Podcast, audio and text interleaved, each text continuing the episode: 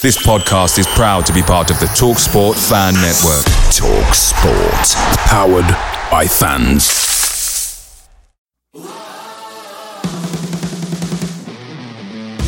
Hello and welcome to episode 8 of Back of the Nest, the Palace Years. We'll be covering the 16-17 season. That's the season where Pardew got sacked and Allardyce did the unthinkable, kept us up, and we ended up 14th. We'll be back with uh, a full discussion of that season after this. Back of the Nest, the Palace Years. There's never been a faster or easier way to start your weight loss journey than with PlushCare. PlushCare accepts most insurance plans and gives you online access to board-certified physicians who can prescribe FDA-approved weight loss medications like Wegovy and Zepbound for those who qualify. Take charge of your health and speak with a board-certified physician about a weight loss plan that's right for you. Get started today at plushcare.com slash weight loss. That's plushcare.com slash weight loss. plushcare.com slash weight loss. The TalkSport Fan Network is proudly supported by McDelivery, bringing you the food you love. McDelivery brings a top-tier lineup of food right to your door. No matter the result, you'll always be winning with McDelivery. So the only thing left to say is, you in? Order now on the McDonald's app. You can also get reward points delivered too. So the ordering today means some tasty rewards for tomorrow. Only via app at participating restaurants. 18 plus. Rewards registration required. Points only on menu items. Delivery fee and terms apply. See mcdonalds.com. So, joining me for this one is uh, Mr. Hambling. How you doing? Hello, I'm marvellous. Thank you very much. Good, good. Patrick, how you doing? Fantastic. Thank you for asking. Excellent. And Christopher, a bit hungover. Yeah, but apart from that, looking forward to the show. Good. Uh, he said he was green this morning, so uh, we shall excuse him if he's a bit slow on the replies. Um, a couple of things from last episode, um, because we covered the uh, the final and we were all pretty riled up, and kind of the volume rose in our voice, and we all went off for a drink afterwards. We uh, forgot to cover people's comments in Twitter.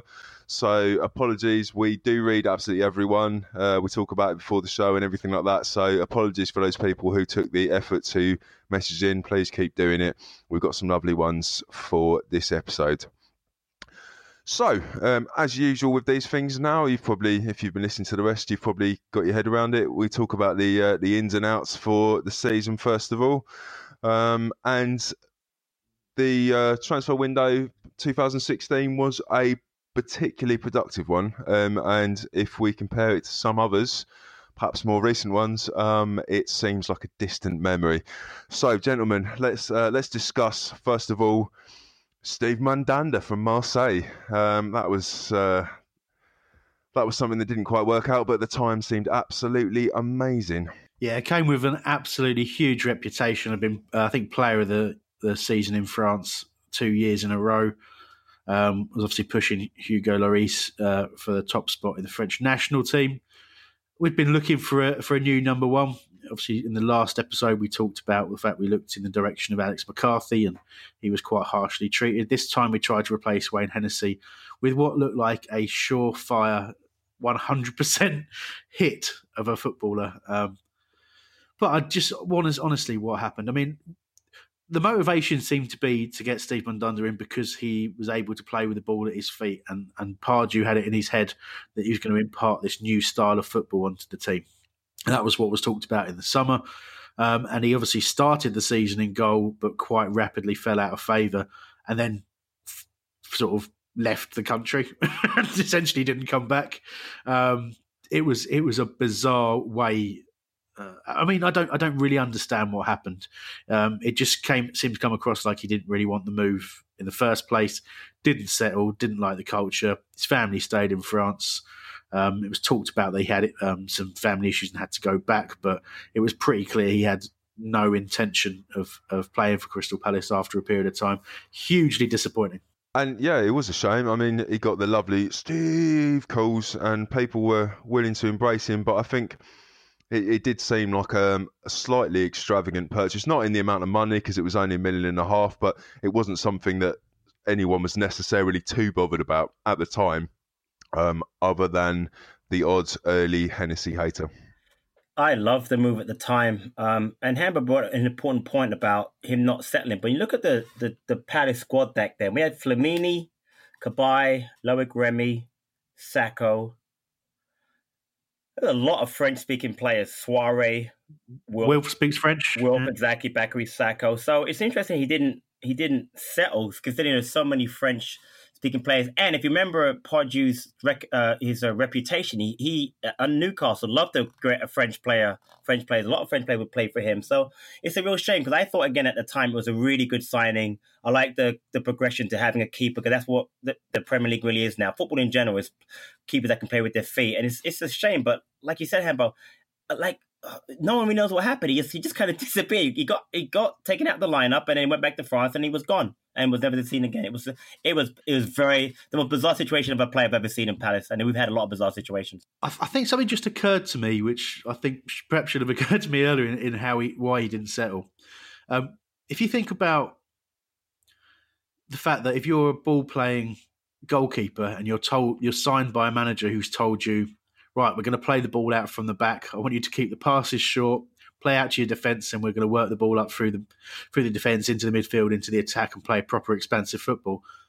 If the players in front of you can't really do that, um, it yeah, it must be quite disillusioned. I was about to say, if, if you're passing to Joel Ward, then it's you know that's not necessarily the easiest thing to be doing. So, and and and bearing in mind the end of the last season, um, for for Pardew to still be pushing the expansive football thing. I think at that point we just wanted some some more direct direct football. I think it's important to say. I mean, as as you say, in terms of the people in front, one of them was Damien Delaney. You know, and it was the famous you know forward long long ball left. And I know that we were saying don't do that. You know that you needed that transition, but as you say, you can't make that transition if you don't sign the players to do it. And we hadn't done that. So, you know, no great surprise it didn't work out in retrospect, although it looked great at the time. Well, that's probably the longest that anyone's talked about Steve Mandanda since he's gone. Um, the same day, um, later we got Andros Townsend um, from Newcastle for 13 million um, to England international. Um, a huge signing. I think everyone was was fairly excited. I think if you remember, he obviously playing for Newcastle. I think he only played half a season, and then they obviously got relegated. But against us, scored an absolute screamer. Um, and you know he, he was fantastic in an England shirt for quite a long period of time as well. And I was quite surprised how things ended up going for him at Spurs and how how he kind of dropped out of the team and sort of lost a bit of form. Um, and I thought he was really starting to re-emerge at Newcastle. And obviously, we took the decision, as I'm sure we'll get to, to, to sell Yannick Bolasie. And the, the, essentially, what happened was we, you know, Bolasie went for a huge sum of money, and for half that money, or less than half that money, we brought in Andros Townsend as a, effectively as a replacement. And I think at the time, and and I, and I still probably think it's true, considering how things went. Um, it was a tremendous bit of business, and it did take him a while to settle, um, and as we'll talk about with the managerial change, I think that's probably what helped him. Um, but yeah, great player, really has embraced everything uh, to do with being a Crystal Palace footballer and, and is, a, is, a, key man at the club now. What's What's frustrating about that is there was a, a decent period of time, um, you know, a month or a couple of months when we had um, Zaha, we had Townsend, and we had Bolasie and it seemed like the, the, the Palace DNA, and that's a horrible term, but um, you know, was was these um, really flamboyant um, players, forward players on the left and right, and, and to have the three of them together, it was actually very disappointing. I mean, I know Patrick loves as, uh, probably equally or more than me, but um, the thought of them three together, obviously, it never really materialised. But that would have been amazing. Yeah, Mike, I harken back to that same exact time. I remember we had the three of them, and I thought this is going to be absolutely brilliant. If one of them's out of form, we can use the other one. They're going to be, we're never going to be out of form. But broke my heart to, to sell Yannick. But looking back on it, it was an absolutely great piece of business. Uh, I feel really bad that he went to Everton and got that injury. But Townsend has come here and he's really, really done a great job. And every season he's got better and better. His work rate is phenomenal. Um, and I just think it's been, you know, again, I love Yannick and I hated to see him go, but I have to, I have to admit that Townsend has come in and done a really great job for us. Yeah, you're absolutely right. And at the time of recording, he's still absolutely got it, and his hair is far better than it was at that point. Um, and then perhaps one of I, assume Diar's absolutely favourite signing um, of that window. James Tomkins came in for the absolutely miserly sum of ten million. Um, how much has that man done in the last three and a I've bit years? jump straight in on this because I, I've got to be honest about this. So when we signed him, I don't know why. I don't know why I felt like this at the time, but I thought 10 million sounded like a large amount of money for Tomkins. And I, I think perhaps it came from the reaction of the West Ham fans um, to, to, the news. It didn't take long for a lot of them to sort of say, what a stupid thing we've done here. But the initial reaction, I think, that I saw um, on social media was for them saying, "How on earth have we managed to get 10 million for Tomkins?" And I think that kind of eked its way into my mind, but it really didn't stay there very long because what a signing he has been. And I, sort of so West Ham, I, I sort of remembered him more again because you you don't see these players every week. You, you you see them on Match of the Day and you see them in the occasional live game, but you know we obviously have to be very focused on Palace as as we would choose to be anyway. Um, and I'd seen him play at right back, and I'd seen him play in central midfield in his in his younger days as well. And I just kind of didn't really expect that we were going to get what we got. Um, yeah, he's had his injury problems, but you think about how good a signing Scott Dann was and how how much of a difference he made. Tomkins was is has been an, another level to that. He's just been absolutely outstanding, and obviously later on paired with Mama Sakho, the two of them uh, are up there amongst the best centre back partnerships in the league. I mean, that, that just underlines what a sort of contrary, up themselves bunch of fans West Ham are because he he, he played for them over 200 times. Um, you know, I, I'm I, I, got the impression that he wasn't that keen to leave him either. Um, so and, and at the time we were, you know, we it seemed to me the most important signing because of the fact that our defence was aging, was you know, fairly porous the season before. Um, you know, I, I, didn't expect him to, but you know, it wasn't like when Sakho came along and and he was the second coming. But um, we, we, needed to strengthen badly, and and 10 million wasn't didn't seem that much. Um, but you're right, West Ham fans were were saying, "Oh, we've done you," um, as they've said to many people in the past, um, and it, it just underlines the fact that you shouldn't listen to anything that West Ham fans ever say. Um, so other than that, we had one Christian Benteke turn up for a hell of a lot of money just towards the end of the transfer window. Uh, and the even better Benteke as well, join on deadline day, Jonathan Benteke. Um, and as far as I remember, we had to take Jonathan Benteke because Christian Benteke had it as a deal uh, in his in his signing from Liverpool that his brother had to come as well. And uh, I don't know which one of the, the, the Benteke brothers you want to talk about first, but well, Jonathan, obviously. Um, I do. I do actually want to talk about Jonathan Benteke first, just for a, well, just for a bit of a giggle, really. But um, I don't. I don't think it was ever officially said that that was the case, and I can vividly remember Pardew say, "No, no, we've signed him because we believe that there's real talent yeah, he, he, did. He did deny know, it. Yeah, we've you know that we've we've you know, there's there's definitely a player in there. We're going to develop him, and we, you know, we think there's big things ahead for for Jonathan Benteke. Um, Oldham, I think, were the big things ahead for Jonathan Benteke. Um, I'm, I'm, conscious that the other guys will want to jump in, but on Christian Benteke, can I just say that you know time might have changed people's opinion and caused people to sort of revise what they what they first thought. But first and foremost, to to me, it was the it was the next level of signing for for the club. We'd done um, Cabaye the year before, which was still you're still talking about Jonathan here, yeah, yeah, yeah, yeah, absolutely. um, but yeah, Christian Christian came along as well, which is all right. Now, in all in all seriousness, um, we we were linked with him, and I just thought, no, come on, you know, it was a Villa player. He was superb. Um, I don't think he got the opportunities he should have got at Liverpool. They didn't seem to play in, in a way that suited him, which um, we all know what his strengths are. But again, I see, seeing the highlights rather than seeing it every, him play every single game. You know, the overhead kick that he scored for Liverpool early on really sticks in my memory. And I just thought, what on earth are we? How on earth are we in the market for a player of that talent? And I think it to me it was a great signing, and it, and I think that year it was proven to be a great signing. Obviously, what has happened since has coloured that somewhat, but this season in particular, 15 league goals, 17 overall, he was everything that we thought we were signing.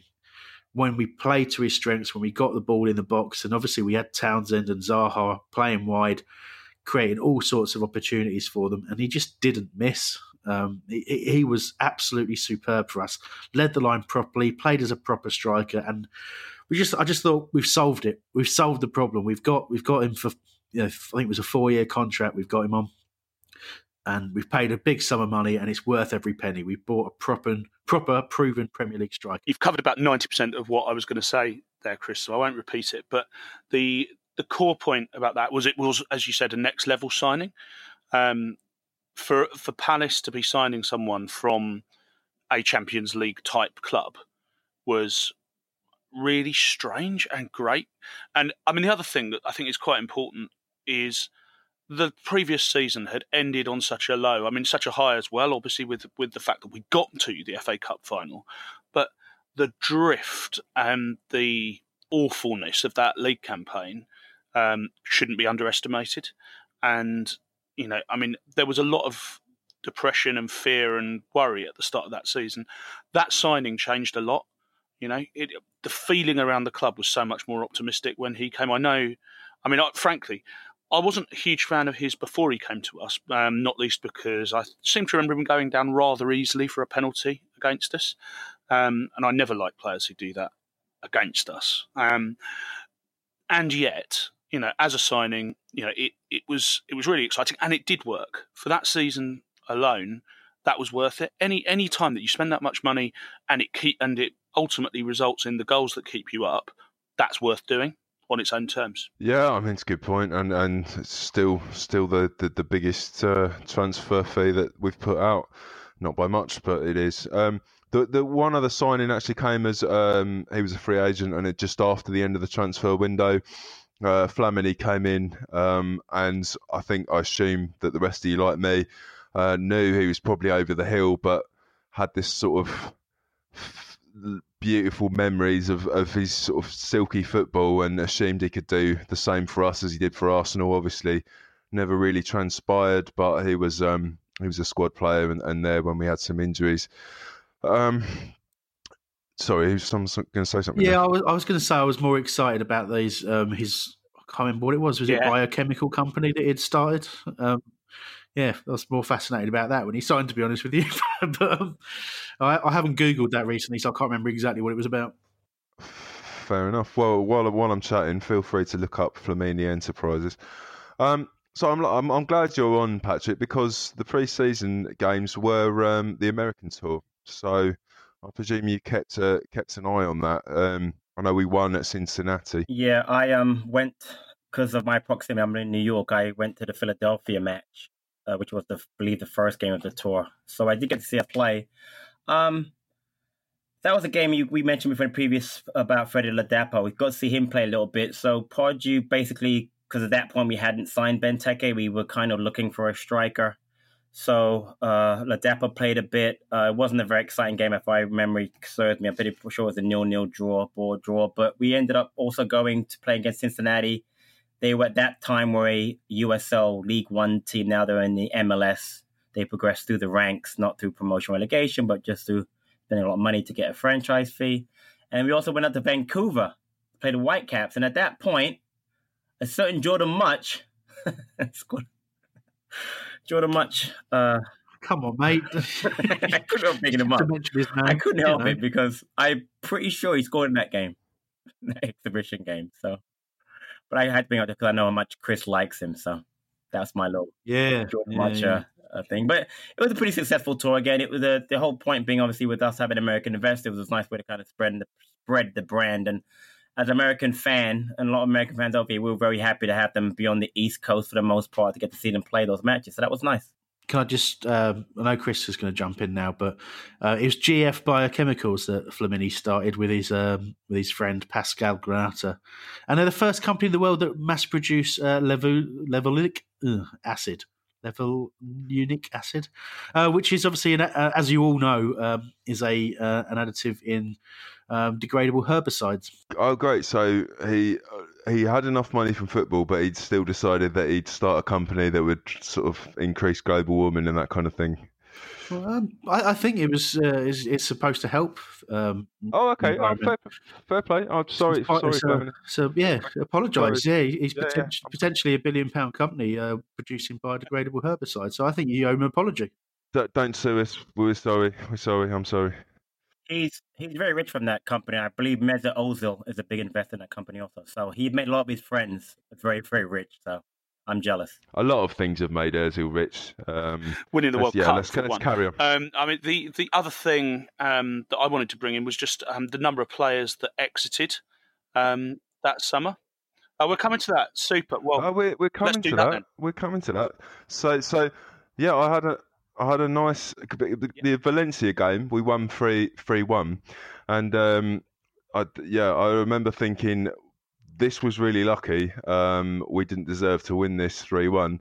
And one of the goal scorers was Jedinak. Um, so at that point, he was still a player. By the end of the transfer window, he'd gone, um, which was huge. So he went to Villa for 4 million. Um, after that game as well, uh, we lost Yannick Bolasie, as mentioned earlier, earlier, to Everton for 25 million, which was a huge amount of money.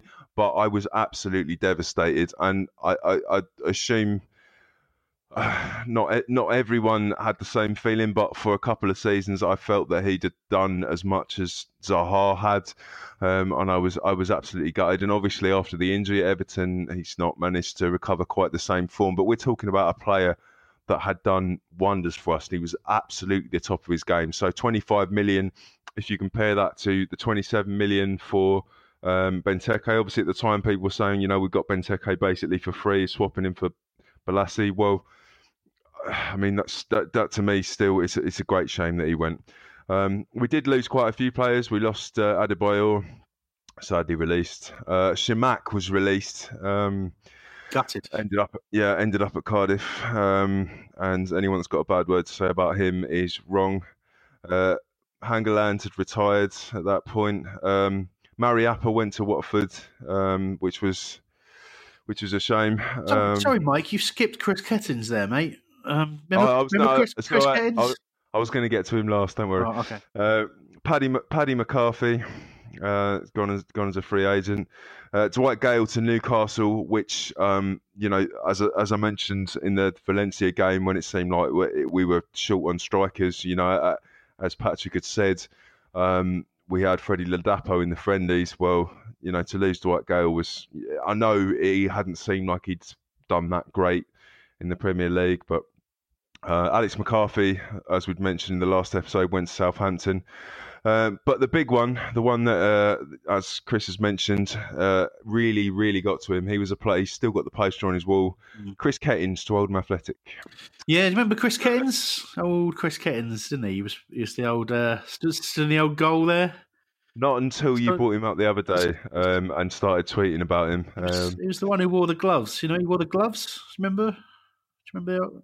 Remember that? Scottish Scottish international. What's he doing now? Well, I mean, presumably you're following him day by day. Yeah, he's um, still uh, still keeping, still goalkeeping, goalkeeping away uh, with the with gloves. He uses gloves. Um, playing in uh, in goal. Patrick, did you want to talk about Bolasie at all? yeah, I actually want to talk about Jedinak. Okay, we yeah, talk about yeah. Bolasie. Jedinak leaving is is not being spoken about enough.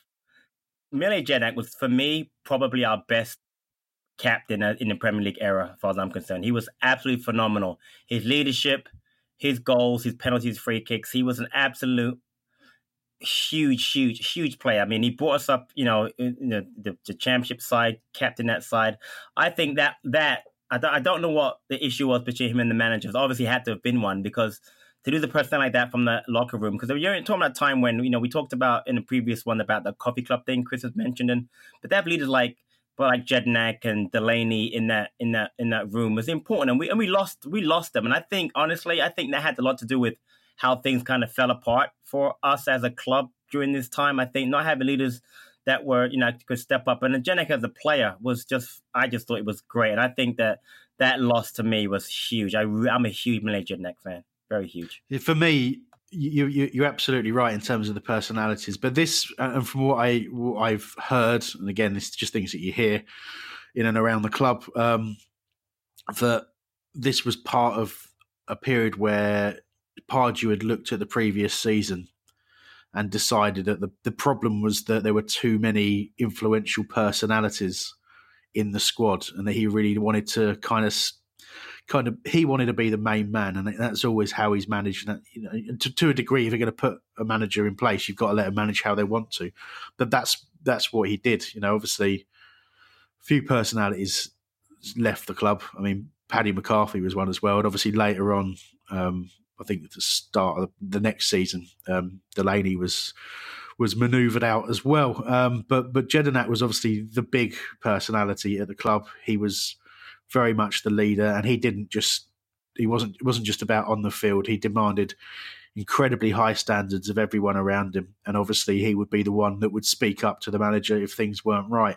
And I think we talked about it in the last show. We know from from what's going to happen as we talk through this show, things weren't right at the football club. So you can be you can bet your life that Mile Jedinak was was telling Alan Pardew that on a regular basis, and you know something had to give. And unfortunately, I, I still I kind of think that the money we got and the the age that he was, and you, you look how he done a brilliant job uh, playing playing at Villa in a, in a division, division below.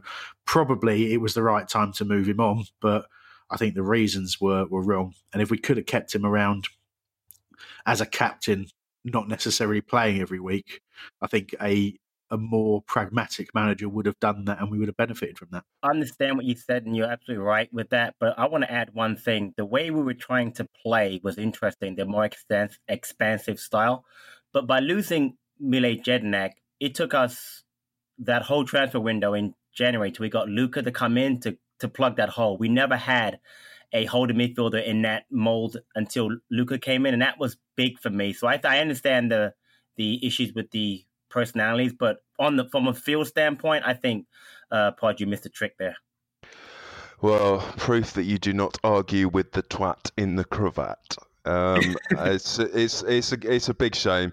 He is at the time of recording a free agent. Um, but you're, you're right. I mean, the, the the club captains we've had since Scott Dann replaced by Puncheon, um, and then uh, Luca, who is a great captain but doesn't quite have the the the dominance on the pitch to, to make the kind of decisions that uh, Jedinak did. You know, he, he, doesn't run in when he doesn't he doesn't save Zaha from himself in the same way, that kind of thing. So yeah, he's a free agent. That's all I'm saying.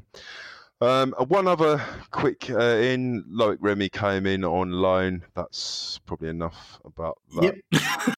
uh, so, uh, start of the season, uh, we lost 1 0 to West Brom. We was, lost 1 0 to Pulis' West Brom, uh, Solomon Rondon goal. And um, just before we came on air, um, Hambo actually had the first 11 for that team. So let's just rattle through it quickly. Yeah, it's uh, certainly interesting, and especially when you look at um, some of the decisions as well. So the game we started the game with Wayne Hennessy in goal, uh, Joel Ward at right back, Scott Dann, Damien Delaney centre backs, perhaps Souaré uh, left back, who was replaced by Martin Kelly on the, in the 90th minute. Great sub that when you're losing the game, isn't it?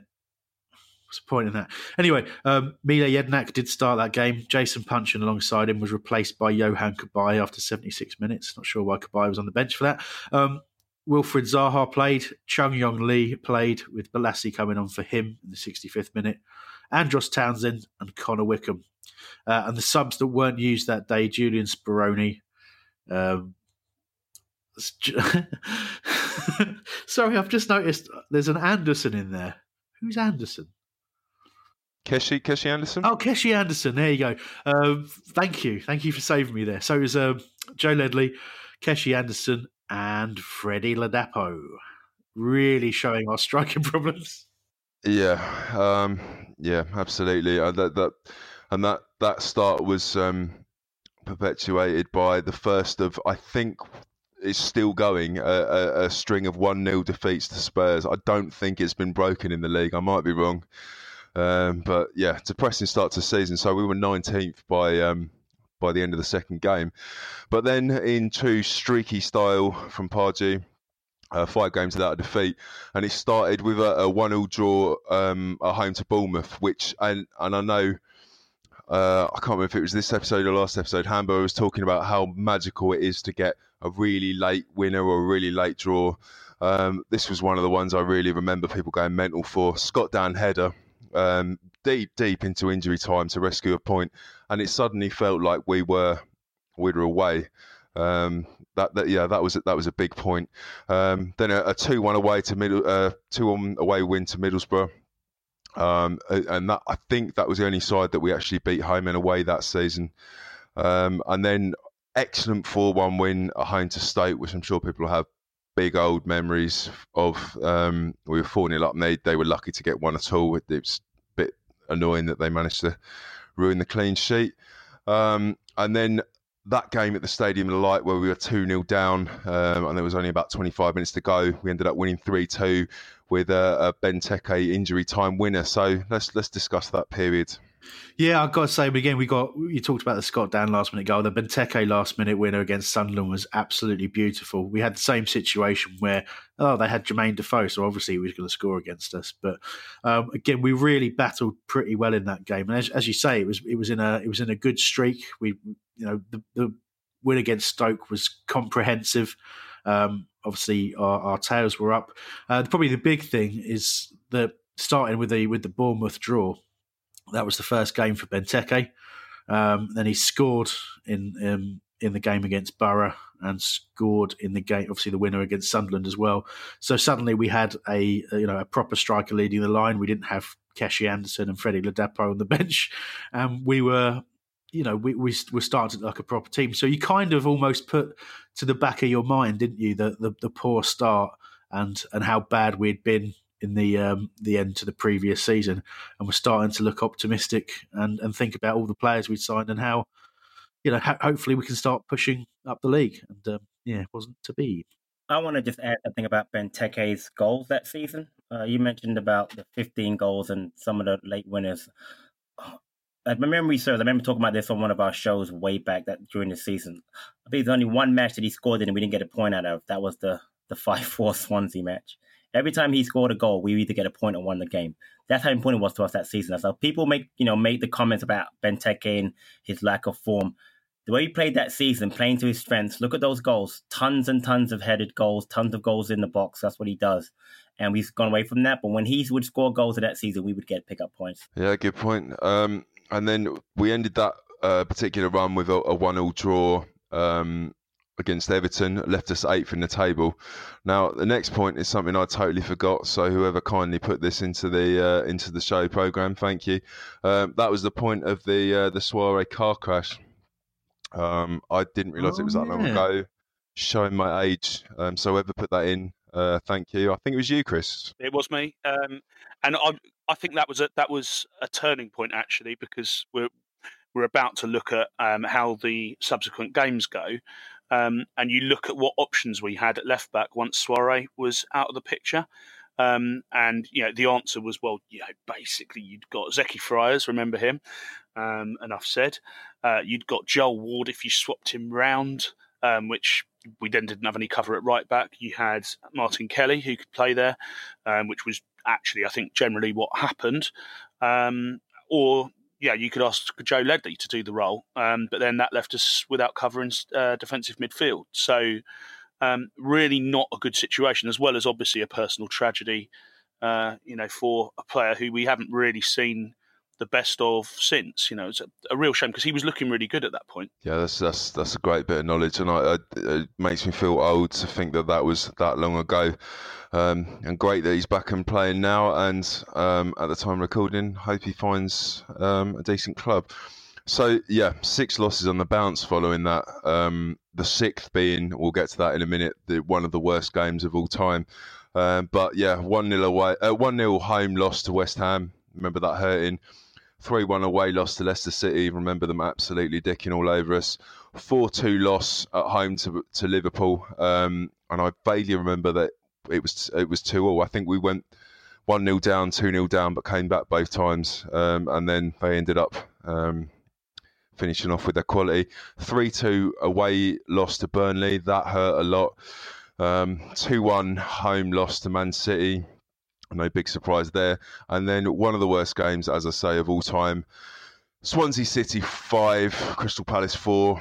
The one where we were 4 3 up uh, in injury time and we lost the game. And much like the FA Cup final, I've still not got over that. I, I think what shouldn't be missed is the, the psychological damage of that game. And, and let's face it, it was that game that that saw the end of, of Alan Pardew.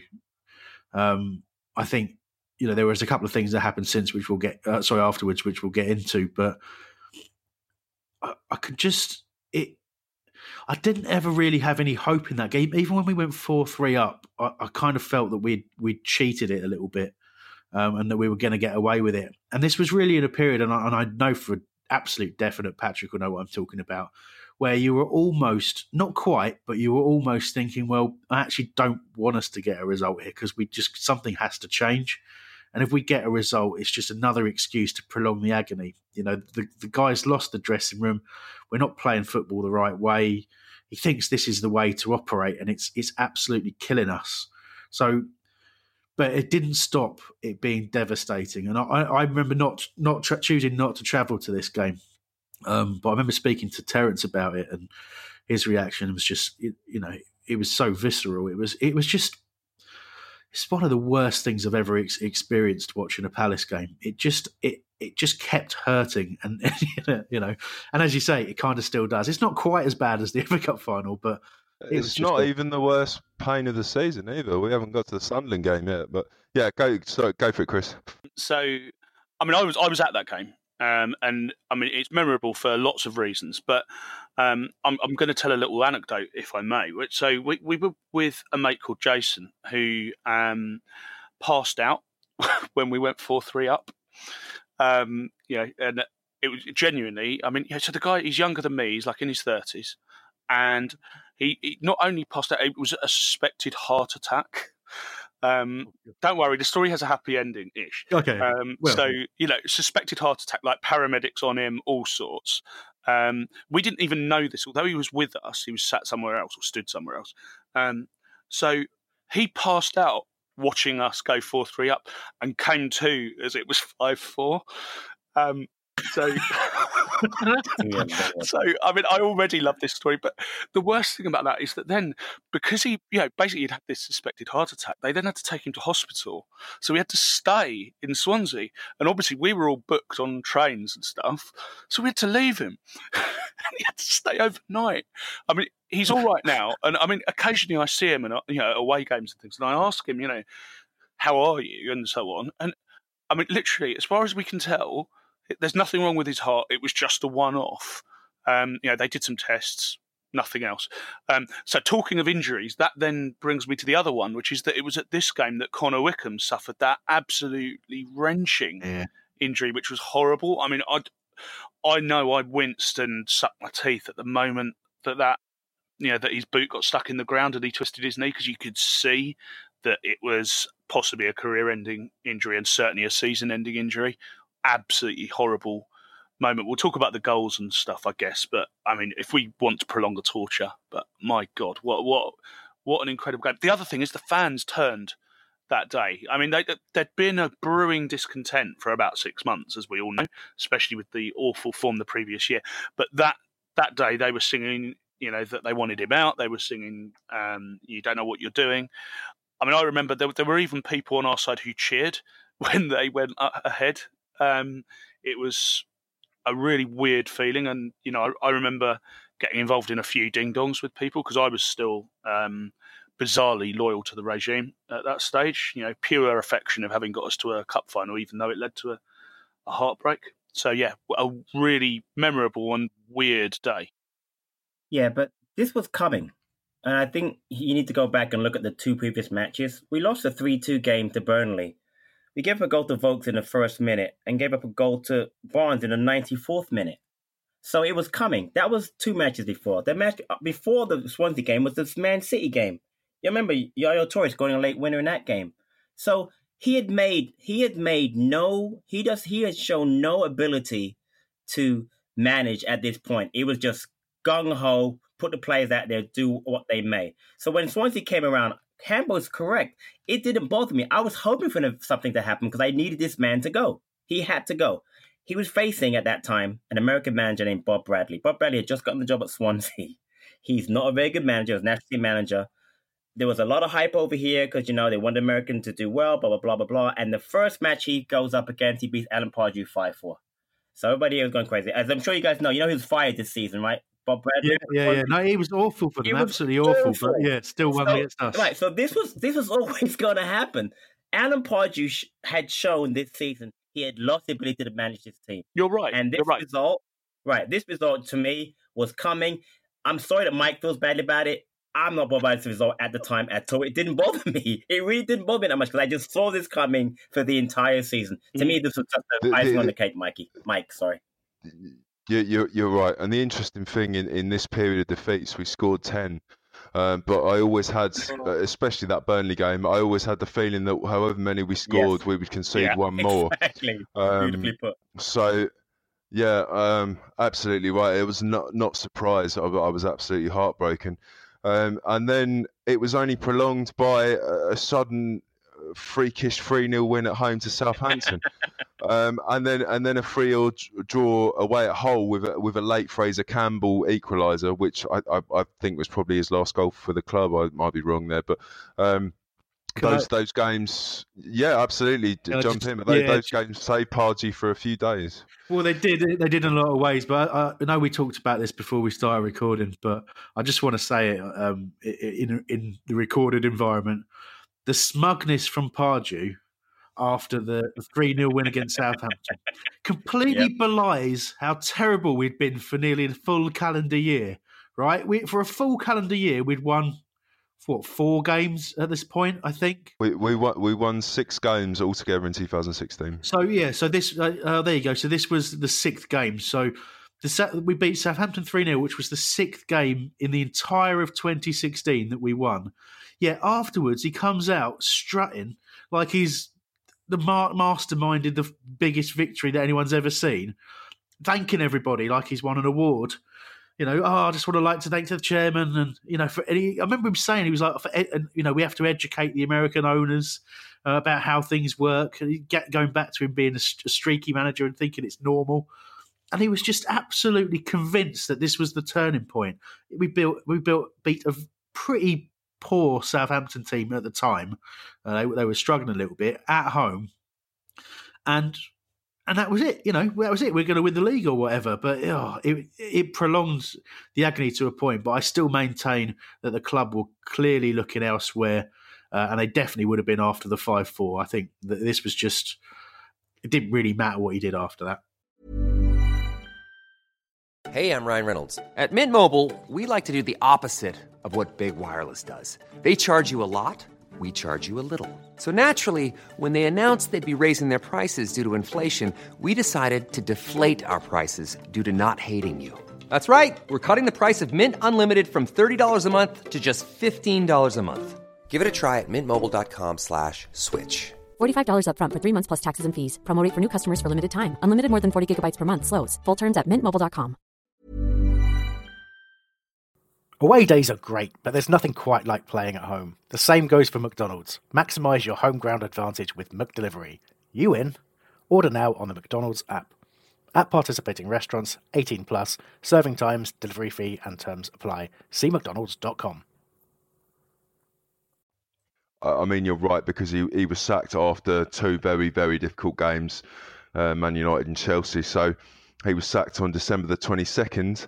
And December the 23rd, we appointed Sam Allardyce, fresh from his pint of wine sipping, uh, being caught in the act. Uh, England's one game as a manager sacked for trying to sell random bits of information. Uh, we got him at the very bottom of um, the very bottom of his career, I think, um, and that was in a bid to save the season. I've got to say, um, I don't know if Mikey will dig out some clips of us talking about it when he was appointed, but certainly myself and Terence went on record um, being very, very dead against the appointment, and I certainly won't be revisionist in saying this. Uh, I do remember at the time saying that for for I I felt that you know, the sting was kind of it showed the kind of character that he is, and I and I still believe he is that kind of a character. I think again, if you if you analyze it, and I know a few fair few people, I think Steve Parish went on record as saying that if you actually look at it, he didn't really do much wrong. He actually said that you can't, you know. He, he, he, he was happy to give give a talk or whatever, but you know he wasn't going to do anything against the rules, and technically he didn't break, break any rules. But it just wasn't right, was it? Um, and and but more importantly, I think at the time I, I, found it distasteful, but I did say he will undoubtedly keep us up. That's the one thing, and he, and he certainly went on to do that. And I do look back on it, uh, his period at, at, the club, with a bit more affection than I thought I ever would. Yeah, uh, I, I, I was pretty happy because I knew he'd keep us up, or I was fairly confident. I got less confident, in fairness, um, when stuff started coming up um, after a poor run that he'd sort of lost his mojo. Um, so we actually we got a point away at Watford straight away. Um, it's a shame because we were winning. Troy Deeney um, with one of those games where he hurt us, uh, got the equaliser. But then uh, after that, six defeats in seven, and there was lots of talk in the media about Allardyce being just absolutely shot after the England thing because that's all he ever wanted to do. Chris, what we gonna what we gonna add to that? Um, so I was just jumping in to talk about the uh, the change that happened and you know the importance of Allardyce coming in in the first place. Because I remember that one of the concerns that was articulated at the time was you know very much that he was a manager who would buy success and you know wasn't about investing in the future of the club. So he he do what he needed to do to get himself the plaudits, but not invest in you know the future. You know, so I mean, we were talking about the academy to a certain extent, um, that he wouldn't be interested in all of that stuff. But I mean, you're, we'll come to the transfer window in a second, and actually, those those purchases were incredibly wise purchases in retrospect, and not just for one season. You know, those players have gone on to be with us for a long time. That's what I wanted to steer us toward. No, you hit the nail on the head, Chris. That was that was the complaint that I made at the time. I think, which was that even if you look at the club, you know, you look at Baltimore, he spent a long period of time. When he left, he didn't leave any kind of a, yeah. a, legacy. He left a team that just that fell apart. He was very big on signing big reputation players at the end of their careers, and, and that was the fear that I had for him coming into Palace. I, you know, I, I always felt that it could only be a short term appointment, and we should be looking further afield, and, and it did pan out that way. But having said that, part of me thinks I would have loved him to stay on. But yeah, he certainly wasn't going to be a manager to come in and build a club, and I, I think it did play out that way. Yeah, and to add to that, listen, the signings he made in that window were phenomenal. Sakho, Schlupp, Milivojevic, and Van Aanholt. But they came at a huge price, and we could never have sustained keeping Allardyce for two, three seasons because he would have kept on spending that kind of money. He just would have. And I think that's the problem that I would have had with him like you, Chris, I, I wasn't, I'm not a Sam Allardyce fan in the least. Like Mike, I thought he'd keep us up, which is the only thing I was happy with. He was there. But I think a season or two or three of Allardyce would have put us in not only huge uh, financial issues, but I, I think eventually he would have got us relegated. I, I think by that point in his career, he'd learned that he was only ever going to stay with someone to keep them up because that's what he's good at, and and it, it, was it was all short term ism, but that's exactly what we needed. Um, what I will get onto is a tweet, and we'll discuss the rest later. I promise. Um, from Cav saying he wants to discuss how Big Sam had frig all to do with it. Um, couldn't believe his luck and the actual quality of the players. Um, just needed a bit of galvanising, um, and he was fairly lucky with the end of the season results. But what I, uh, what I would say is, and he's come out on record and, and, and made this clear many times, um, the players that came in in the in the January window had a whole lot to do with him, and they've ended up being a huge part of our squad. So we'll get into them. Jeff Schlupp came in from Leicester for nine million. Um, had been a obviously uh, a champions uh, a champion start that again. A Premier League winner, um, although you know was in and out of the team for them um, and seemed a little bit surplus to requirements. Um, Patrick Van Aanholt from Sunderland, who had looked good against us for 10 million. I think we are all fairly happy with that. Um, fairly unknown quantity from Olympiacos, Luka Milivojevic. Uh, nobody knew much about him until they looked at his record and realised quite how much he'd done. Um, so and then and then the big one right on the last day of the uh, the end of the transfer window, right in the last few minutes, um, the player that we'd all wanted, um, Mamadou Sakho.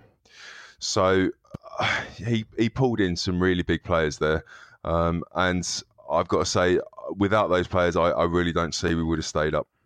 I think that's the point in in answering um, answering the, the, message from Cav. Um, I, you know, when you read it out, I, I, did kind of, I do kind of agree that there's an element to the fact he's joined a a squad that was better than it was showing, and by some quite considerable distance, to be fair. Um, but I think you have to be honest and say, even with the January signings, the players that were already at the club needed a lot of love and attention to get them back to the level they, that they needed to be, and and it took him time to do that.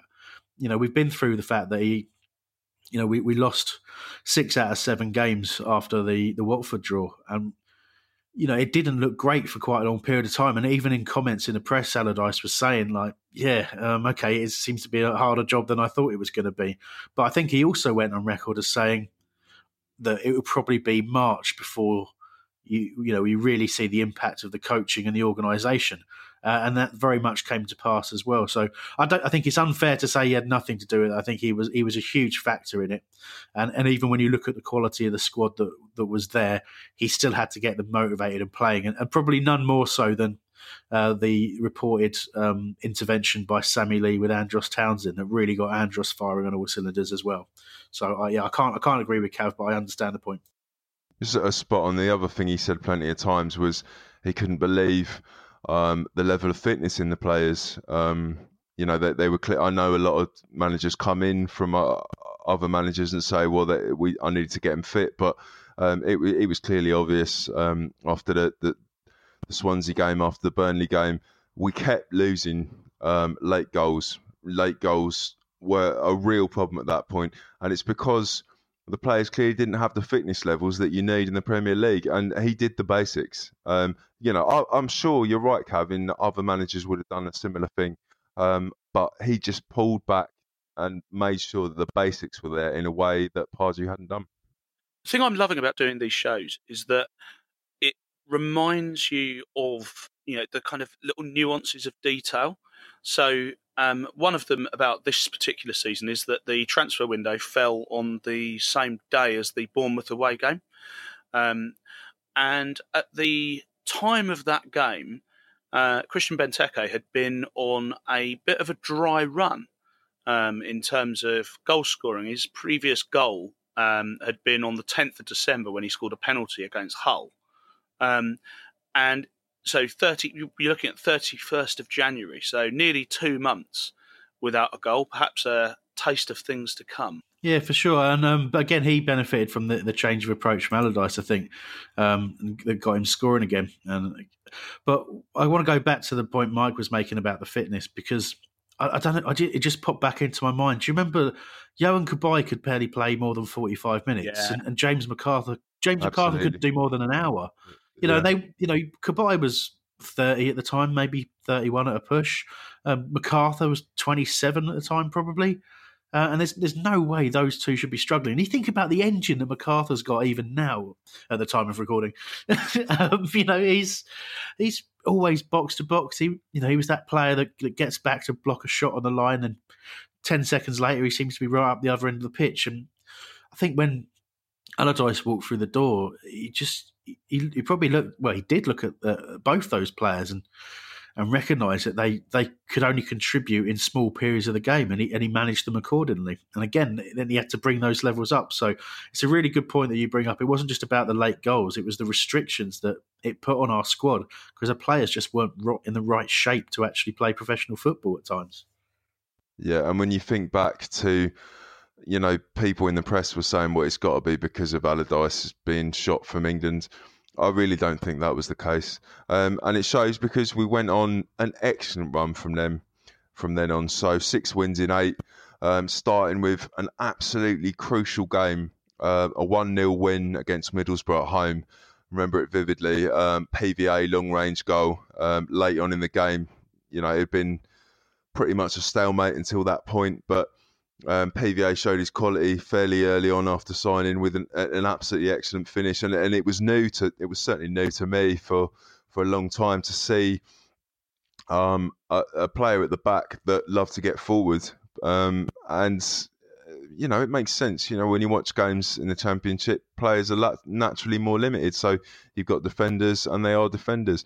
I know it's also because of the fact that the game's changing um, and it's more fashionable now. But to see PVA shoot forward, and he's carried on doing it since then, um, that was an amazing goal. And it, it started off um, four wins in a row. Um, and at that point, we were still in the relegation zone after the Middlesbrough, Middlesbrough game, but it, it, definitely gave hope. Another thing, Mike, I noticed that that was a, that right before that game was the game that um Allardyce gave Jason Puncheon the captaincy. And I think his leadership though he didn't contribute with goals that season, his leadership really helped us with with Allardyce to keep us up that year. That's a great shout. I mean, it was was Scott Dann was the captain, wasn't he? And he literally took it off him and, and handed it exactly, to Yeah, and we remember said, people complained about that at the time. Yeah, well, Dann was. I think a lot of people said it as well. And I know we definitely talked about it on our show that whilst he was an influential player, he, he didn't vocal. seem to shout. Yeah, exactly. He wasn't vocal. Yeah uh, and he just needed someone to bring it all together. And that's when all the huddles started with Puncheon and all that stuff. Yeah, great memory. Although that said, before we start that brilliant six um, six in eight run, we've also got the uh, unfortunate issue of uh, the home game against Sunderland. Um, which come on, mate, we, we just we uh. skip that. Come on, your, well, you, come on, Chris, you can't yeah. skip that. You can't skip yeah. it.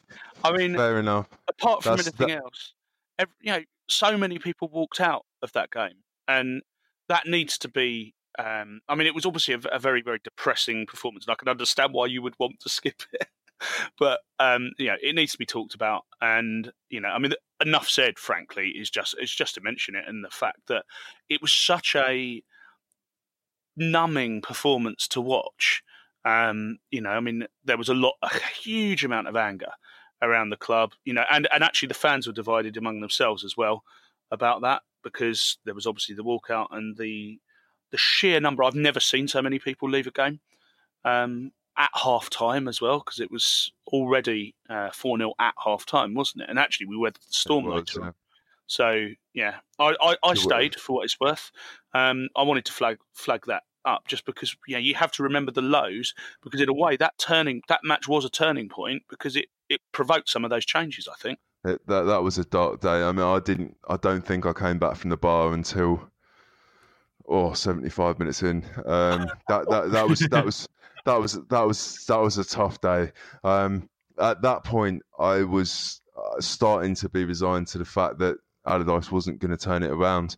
Um, I, there's I can't think of a worse 45 minutes of football I've ever seen for Palace. Uh, uh, you know, there was uh, plenty of people when I got back to Social Club later that had said that they'd left at half time, and I, I could not blame them. Um, and and these are people that don't leave early in games, but um, it's just you know it's sobering. Four, four nil against a team that finished rock bottom in the league, uh, um, and they were a poor team that season. Defoe aside, they were a terrible side. Um, so you know, I, I, can imagine Allardyce coming off that bit, bricking himself that he actually was going to ruin his record of, of not keeping every team up that he's managed. Um, but yeah, you're right. You're right to bring that up, and uh, apologies for missing it out. Um, but go, yeah, going back to the going back to the, the winning run, um, we then had a two 0 away win at West Brom. Got some revenge um, over Pulis, goals from Zaha and Townsend, uh, and that was the first time we climbed out the bottom three. Um, then a 1 0 win against Watford, and the, the excellent 2 1 away win uh, at Chelsea, where we turned around being 1 0 down. Um, and that, in my mind anyway, was Hennessey's best game in a Palace shirt. Um, yeah. Uh, yeah. Yeah, I was, I was at that one, and uh, obviously all the goals came really quickly, didn't they? Because um, Fabregas scored very early on, but um, Zaha yeah, did, scored. Yeah. Zaha scored an absolutely brilliant goal, and then it was only a couple of minutes later that Benteke scored, and we just held them after that. Um, and it was weird. It was you didn't I didn't expect us not to be in trouble for the rest of that game, but I really don't. Whether my memory is correct or not, I don't recall us having any real difficulty holding them off in any major way until quite late on, where the, the pressure was starting to build a little. But yeah, that was that was an amazing win, and and it wasn't the last amazing win either the Benteke goal in particular, the technique on that with the way that he lifted it over the keeper was just amazing. I, I wanted to just refer back to a couple of the uh, incidents from those games um, in that run. So one of them was the West Brom away um, win where, where Townsend scored that very, very memorable goal um, where he ran the length of the pitch and then you know collapsed and laid on his back afterwards. Brilliant. Because it was really, goal. really late in the game as well. Um, a slight comedy thing from the um, win against Watford, which was that it was uh, Deeney who scored the own goal. What a shame um, that what led us to win that game one 0 um, And also, I was just looking through some of the you know facts and figures, and I was um, amused to note that one of the referees in one of these games was a known dog lover. Um, so not, I think I, I think we might have to edit that out, Mikey. If you're listening, if you could just you could just draw us just just definitely clip that bit out. Otherwise, there could be problems. Keep it, keep it in. Keep it in. Unbelievable. Um, you you, you just reminded me about the Watford game. We didn't have a shot on target in that game, did we? Um, it was it was Deeney's own goal was that I think was the only chance we had as well. Um, but yeah, yeah, I, I, absolutely, um, some great memories. And then not too long after, I know we lost to Southampton, but then probably the game of the season, the three 0 win over Arsenal, and and then the uh, the two one win at, Li- uh, at Liverpool. Um, I mean, the goals against Arsenal. I mean, particularly Cabaye's. Um, I just went the way he sort of slid that ball, the the ball in the net. It was sort of a side foot, long range effort, and that was vintage Cabaye. I loved every second of that, and beating Arsenal as well, just convincingly outplaying them. That was just glorious. So great point, Chris. We never beat Arsenal. I mean, I can't remember the last time we beaten Arsenal. And that was a Monday night game under the lights. I mean, that was that was what Selhurst was all about. It was rocking it. They were they were having a shit run at that point though, weren't they? they if I remember rightly, they they it wasn't as much of a surprise as. Yeah, but they, Mike, they were unbeaten at Selhurst Park in thirty-seven years. Oh yeah, absolutely, so, absolutely. But it was it was the time it was the time to play him, if I remember. You rightly. are absolutely right. They weren't playing well, but uh, a great point about Cabaye's goal. Was a brilliant goal, but the whole the whole performance was, was great. You know, uh, Lucas penalty kick. I mean, it was just it was a fantastic night. It really was. It was a it was a great game. And it was add this to credit. You know, to beat Arsenal, Chelsea, Liverpool. and I remember at, at, begin, at the end we were all talking about that run being an absolutely horrific run. And we're gonna definitely we're gonna have problems. For him to get nine points from those three matches is actually fantastic. It really was. And and Liverpool game. Let's not forget the uh, the Benteke goal that was celebrated with Sakho uh, to beat them 2 1, and for the Liverpool fans to point out that he was still a Liverpool player celebrating with Benteke. Right. Uh, one of the greatest things I've ever seen. Still a meme now, well worth being a meme. Uh, so at that point, we were up to 12, um, and actually, we didn't. We didn't do well towards the end of the season, um, and it got a little bit shaky again. But the uh, the four 0 win um, against Hull at home. Um, which, utterly any little stress we had left, totally gone. Um, I think we we scored after a, an error after about a couple of minutes, didn't we? Yeah, we we relegated them that day as well, and I can remember because Marco Silva was getting so much attention, wasn't he, at the time? Because he they were they were sort of dead and buried, and he'd done a similar kind of recovery job uh, on them. They were just had a period where they were just winning everything. Uh, I think particularly at home they, they, they went above us uh, yeah, in the league as well. Uh, but he then, um, yeah, then when when the pressure counted, they just absolutely fell apart that day. Um, uh, yeah, and it just, as you say, took all the pressure off and was uh, was a lovely way to see out our um, the home part of our season. I remember going off to because um, I got a season ticket at the Oval as well. So after the game finished, a load of Palace fans descended on there. It was um, a four day game, so we could bring our own cans in. We were all already absolutely slaughtered, um, and we didn't care one bit about the cricket. Um, yeah, it was, it was great. So uh, you know, we ended we ended um, with a, a Man United defeat. Uh, nobody was too bothered. So we finished up 14th, um, which was an improvement on the 15th of the season before, which was odd because we spent the majority of the time this season in the bottom three, whereas we hadn't done that the season before. Um, so Allardyce had done another another saving job. Um, we haven't mentioned the cup runs because we didn't bother that season. There was a win over Blackpool and Bolton in a replay, but that was it. Uh, it was all about survival that season, and to me I, I, it's a it's a tough one to, to call, but I think possibly, boys, um, the the biggest saving job that was done in any season in the Premier League for me. I think it, I think it's up there, isn't it? Um, yeah, um, I, I'm just trying to think. Do you know what? Yeah, I I'm going to have Yeah. to give Hodgson that when uh, the following season with uh, when you lose your first seven matches and you've got to come in and try and correct that. I think that was. I think this is probably second, honestly. Yeah, I mean that's that's the that's the thing that, that crossed my mind. It's just it was kind of when you when you do a saving job, you usually are coming in halfway through a season, Sure. aren't you, to try and turn something around. Whereas that was a very very early change. Um, but yeah, it's it's a it's a slightly difficult different comparison. But yeah, I mean, whatever whatever way you look at it, it was incredibly impressive. In the 25th game, we were 19th that season. I mean, that's he, he did he did wonders to end up f- f- 14th. No, you're right. Um, yeah, yeah, yeah. Um, so we're going to go over some uh, listener comments, um, memories of the game. Obviously, some we've already covered.